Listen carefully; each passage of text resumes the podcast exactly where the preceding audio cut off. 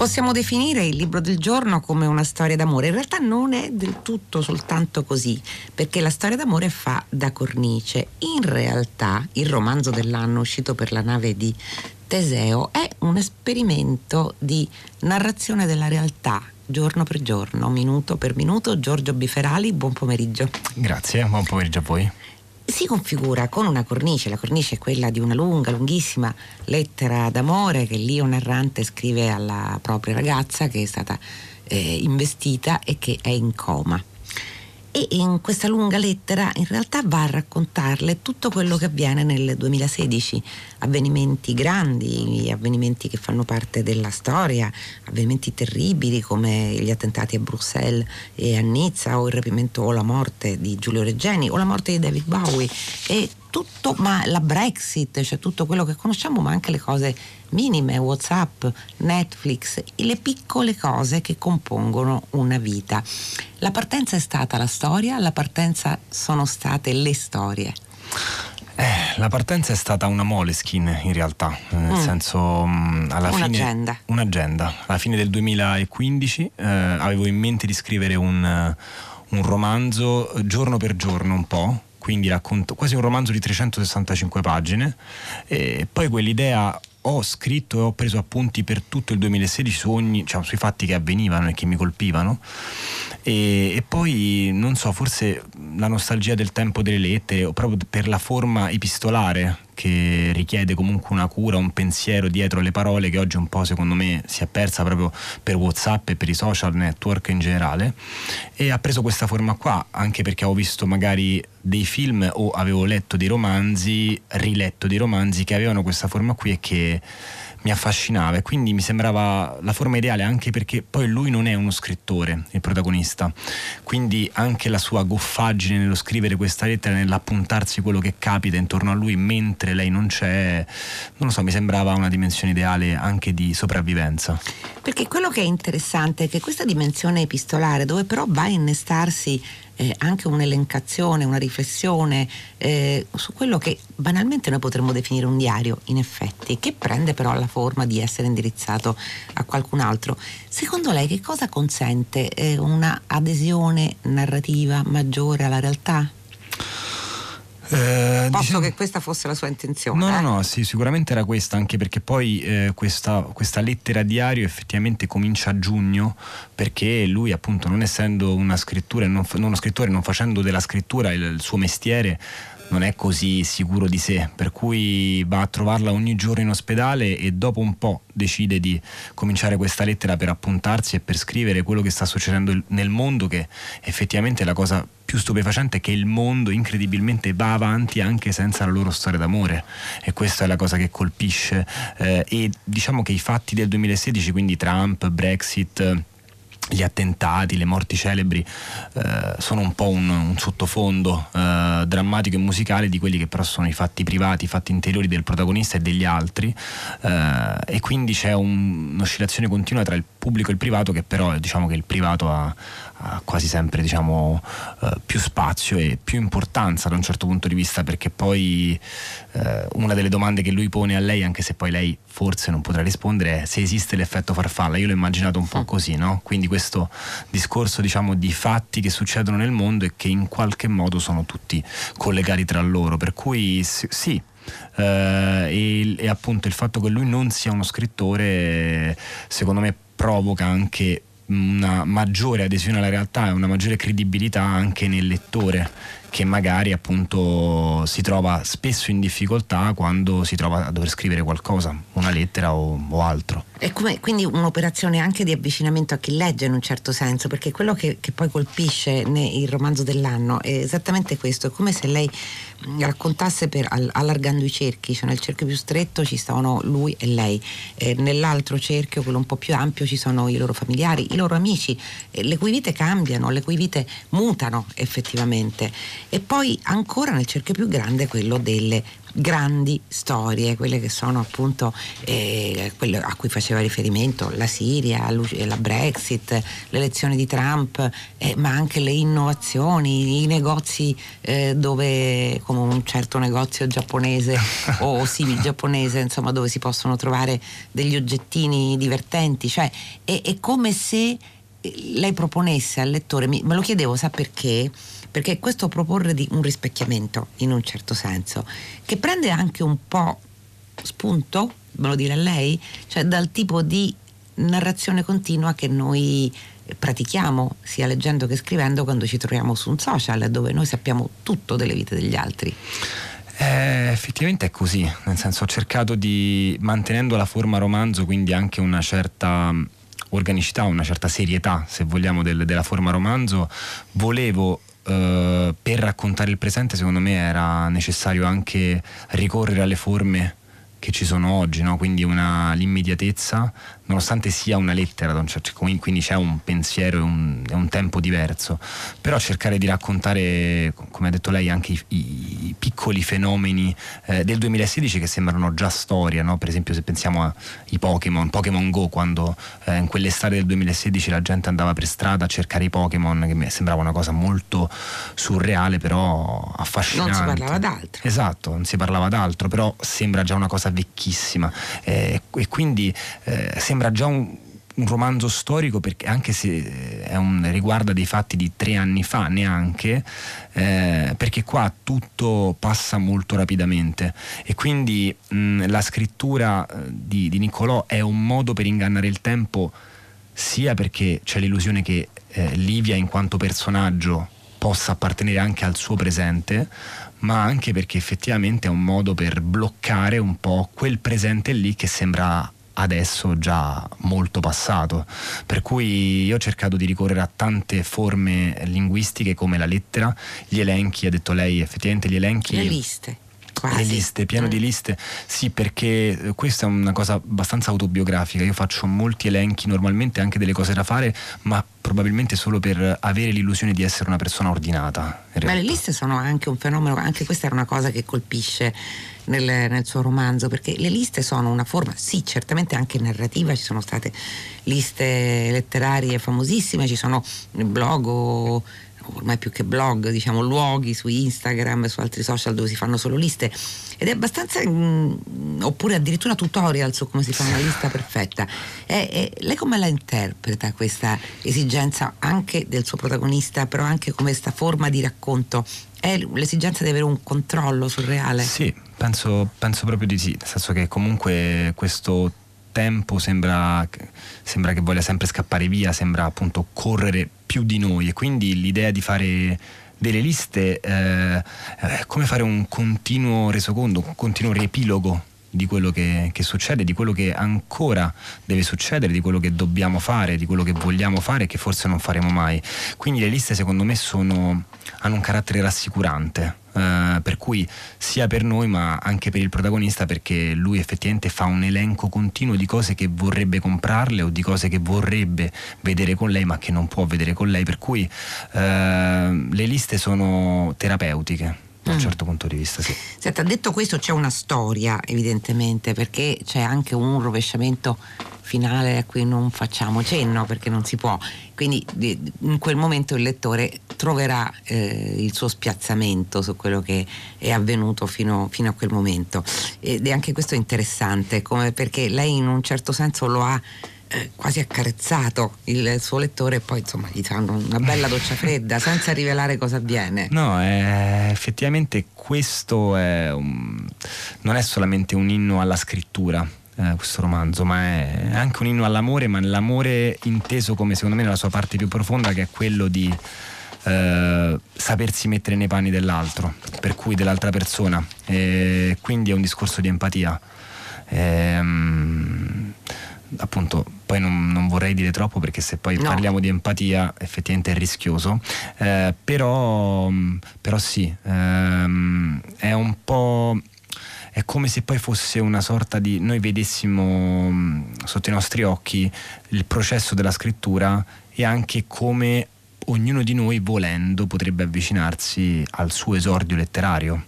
Quindi fondamentalmente è come la scrittura può diventare in qualche modo una, una dichiarazione d'amore. Sa che interessante perché lei ha fatto cenno già mh, diverse volte nel corso di questa conversazione all'esordio letterario di un possibile lettore in questo momento. È come se, boh, forse diversamente da, da, da molti suoi colleghi, eh, a lei l'idea del lettore che si mette a scrivere dopo aver letto piaccia. Beh, ehm, sì, nel senso che poi alla fine, secondo me, il, il, il punto di partenza è quello cioè il punto siamo tutti lettori prima di, essere, di, di, di diventare scrittori, eh, poi troviamo probabilmente l'autore che ci somiglia o gli autori che ci somigliano di più e, e, magari passiamo dall'altra parte, quindi facciamo questo scatto, questo salto che è un po' spaventoso, però ci proviamo. Per cui non lo so, io sono più dalla parte di, cioè non ho paura che il lettore diventi scrittore, eh, anzi sarei contento se fosse stimolato da una storia, non solo la mia. Eh, quindi sono un po' della scuola tipo di Pennac, cioè mh, dovremmo essere noi più che altro dei passer, cioè degli attivatori di meraviglia, è quello secondo me il segreto, il resto conta poco. Senta, qual è stato per lei l'autore che l'ha indotta a fare il salto da lettore a scrittore? Credo Calvino, Italo Calvino. Tutto Calvino? Mm, il primo, il primo, il Calvino diciamo quello più che sembrava più ingenuo, quindi quello degli antenati, eh, quello sicuramente, ma quando ero, ero, al liceo, anche se ancora non avevo la coscienza di, di voler diventare davvero uno scrittore, però mi, intanto mi ha fatto amare la lettura, che era una cosa molto importante. Certo. Avevo cioè, ho una madre insegnante che quando ero, eh, stavo alle medie mi regalava un sacco di libri che io non leggevo e quando una volta ho scelto di leggere Calvino... Ricorda non... quale libro?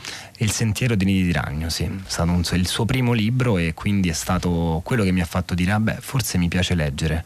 E già quello è un passaggio importante. E poi dopo, dopo un po' ho trovato degli autori che più o meno sia nella letteratura italiana ma anche in quella americana, magari ho, ho trovato degli autori che sembrava, almeno sentivo che parlavano la mia stessa lingua. Quali sono? Ma devo dire sicuramente Salinger eh, Vonnegut. E poi mh, ho letto anche autori francesi, per esempio ho letto I taccuini di Camus che mi, mi, mi piacevano tantissimo, eh, La caduta di Camus, ehm, ho letto Boris Vian, insomma autori anche molto strani, a volte scoperte che facevo in libreria solamente perché magari mi facevo impressionare dal titolo, per cui ho letto La schiuma dei giorni e ho detto vabbè deve essere bello, leggiamolo.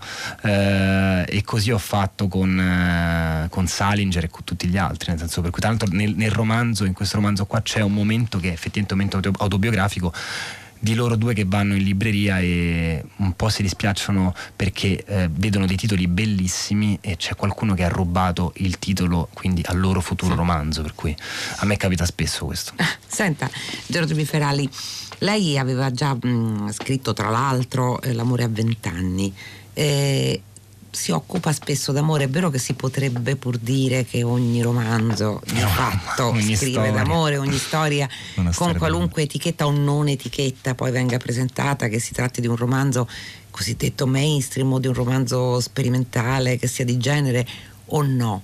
Ebbene, eppure sembra esserci ancora, per paradossale che sia, ancora una sorta di pudore nel definire un romanzo un romanzo d'amore. Secondo lei perché?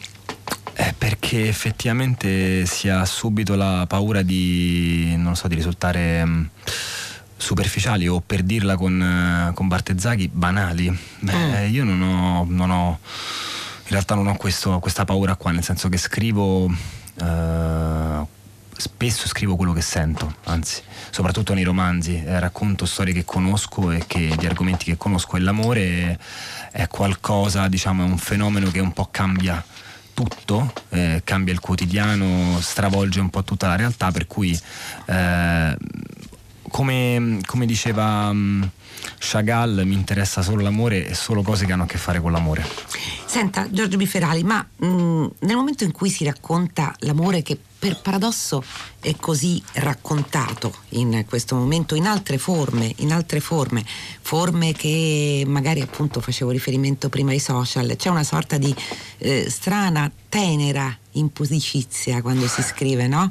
su un social network dove si racconta anche, eh, anche questo, tutto sommato. Lei linguisticamente pensa che sia diverso in questo momento parlare d'amore tenendo d'occhio quella realtà a cui lei comunque tiene, lo ce l'ha certo. detto poco fa. Beh, eh, secondo me raccontare l'amore in un romanzo eh, lo, bisogna farlo tenendo conto di quelli che sono i nuovi linguaggi e le nuove forme di comunicazione. E per quanto invece riguarda la differenza tra il linguaggio dei social e il linguaggio di un romanzo, eh, secondo me appunto tenendo conto di quello che è il, il, modo di rapportarci del presente, secondo me il romanzo ti scrivendo d'amore in un romanzo sei più protetto. Uh, mettiamo che abbiamo già, già, che abbiamo gli alter ego, è già una forma di salvezza oggi che appunto tutto così pubblico e sovraesposto. Eh, su, sul discorso del pudore nei social effettivamente è un discorso difficile perché eh, il confine è molto sottile tra quello che può essere no? una, una, cosa ingenua e anche bella e una cosa che eh, appunto è forse a volte anche ridicola un pochino. Senta, e come si fa a muoversi oggi in questo territorio? Io lo insisto su questo punto perché eh, lei è uno scrittore che trentenne, grosso modo, quindi rientra in quella categoria scomoda ecco, dei giovani scrittori, lo eh. so, eh, non, non, è bello da dire, però insomma teoricamente, anagraficamente ci rientra. Quelli da cui magari ci si aspetta, non so, la sperimentazione linguistica, eh, la vena polemica, cioè la vena anche eh, stilisticamente aggressiva. E lei invece sceglie uno stile eh, ricercato ma piano, molto semplice, molto immediato, proprio per arrivare al famoso lettore di qui sopra, raccontando eh, cose che proviamo tutti, cioè come appunto l'innamoramento, il dolore per la perdita. Eh, ecco, non, non lo teme questo, questo, tipo di percorso anche? Beh, eh, no, intanto sì, mi sembra appunto, essendo al secondo romanzo è l'inizio di un percorso, quindi magari già il terzo sarà, sarà diverso e effettivamente mh, in Italia c'è quella tendenza un po' a, come dire, a etichettare, no? Quindi uno finisce subito in una categoria dice abiti lui lo scrittore eh, un po' allo stile appunto semplice, leggero che poi appunto tornando a Calvino puoi essere anche eh, confuso e frainteso e rischi di essere tacciato di superficialità. In realtà non lo so, mi sembra per me la semplicità, cioè raccontare le cose grandi e importanti con semplicità è più difficile che fare il contrario. Per cui mi interessa questo percorso qua, almeno inizialmente. Eh, mi interessava raccontare l'amore come formazione nell'amore a vent'anni e in questo caso l'amore come crescita e come vero passaggio all'età adulta col romanzo dell'anno. Vedremo se. Mm, e poi la vena polemica non mi piace, cioè mi piace, mi diverte, ma non voglio mai che sia esplicita. Preferisco che sia allusiva, magari che venga fuori dalla storia. Eh, che cioè, la si percepisca insomma così. Lei ha detto passaggio all'età adulta, il sì. passaggio mm, all'età adulta ne abbiamo parlato anche qui a Fahrenheit, eh, passa naturalmente per, per la perdita, in questo caso è una perdita effettiva o perlomeno il rischio di una perdita. Lei però riesce a raccontarlo senza il compiacimento del dolore, che è una faccenda interessante perché abbiamo parlato anche tante volte di quella che è, eh, semplificando, la letteratura del dolore, invece mm. lei sembra esserne abbastanza lontano. No, non cerco sempre di, eh, appunto, diciamo, il, per esempio Nicolò, il protagonista di Mestiere, fa, eh, organizza il palinsesto di un canale dove vanno in onda sitcom e commedie americane, quindi questo va in contrasto con quello che gli capita nel privato. E mi piace fermarmi sempre un attimo prima eh, del dolore, quindi prima di far piangere davvero il lettore farlo disperare. Eh, mi piace metterci nella tragedia un elemento comunque goffo e comico eh, che riesca a spezzare quel ritmo in cui, che sta portando il lettore alle lacrime. Non mi piace mai, come dire, sembra una brutta parola, però non mi piace approfittarmi dei sentimenti del lettore. Per cui è vero questo, cioè cap- conosco la letteratura del dolore e forse in, pia- in parte mi è anche piaciuta eh, in passato, però non, eh, non mi appartiene, la sento molto lontana da me, per cui sono d'accordo con lei assolutamente. Senta, io adesso sto per chiederle qualcosa che in realtà non c'entra con, con il suo libro, però oggi è una giornata particolare, quindi non possiamo concluderla senza aver parlato di nuovo con Andrea Camilleri. Andrea Camilleri lo, lo abbiamo ricordato con Marino Sinibaldi in apertura, tra l'altro approfitto per dire che domani dalle 15 sarà possibile salutarlo al cimitero acattolico al Testaccio a Roma. Ecco, ma di un uomo che ha avuto, come diceva Marino, una vita così vasta, che ha vissuto così a lungo, che tanto ha scritto. Ecco, lei che si incammina adesso per eh, la strada della letteratura, ma vorrei dire anche della vita, cosa vorrebbe avere di Camilleri? Eh, diciamo, vorrei essere libero come lui, come era lui, insomma eh, libero e felice come, come, era lui, come l'ho sempre visto. Purtroppo non ho mai avuto la fortuna di incontrarlo. Questo è è uno dei grandi rimpianti. Eh, oggi leggendo le notizie stamattina è stata una delle prime cose che ho pensato e quindi questo è mm, un grande dispiacere, però sicuramente questa sua serenità nel sentirsi così libero di vivere come voleva vivere, come si sentiva di vivere, insomma. Giorgio Biferali, il romanzo dell'anno uscito per la nave di Teseo, libro del giorno di Fahrenheit. Grazie a Giorgio Biferali. Grazie eh, Fahrenheit si chiude ricordandovi che non termina evidentemente il ricordo di Camilleri a Radio 3, ne parlerà più tardi Hollywood Party e poi Radio 3 Suite alle 22.30 ci sarà l'opera di Andrea Camilleri e Ugo Gregoretti, Pinocchio malvisto dal gatto e la volpe con musiche di Lucio Gregoretti registrata a Palermo nel 2016. Ci sarà anche un ricordo di Camilleri insegnante all'Accademia di Arte Drammatica con alcuni attori che sono stati suoi allievi e poi la notte di Radio 3 andrà Utis Topos, un'ipotesi di Radio Futura di Camilleri e Liberovici del 1974. I saluti di Fahrenheit, Benedetta Annibali, Giosuè Calaciura, Michele De Mieri, Clementina Palladini, Daniela Pirasto, Laura Zanacchi, Luigi Iavarone in regia, Susanna Tartaro che cura il programma, Giovanna Inzardi alla console, linea a Paola De Angelis per 6 gradi. Fahrenheit torna domani alle 15 su Radio 3. Buona serata da Loredana Lipperini.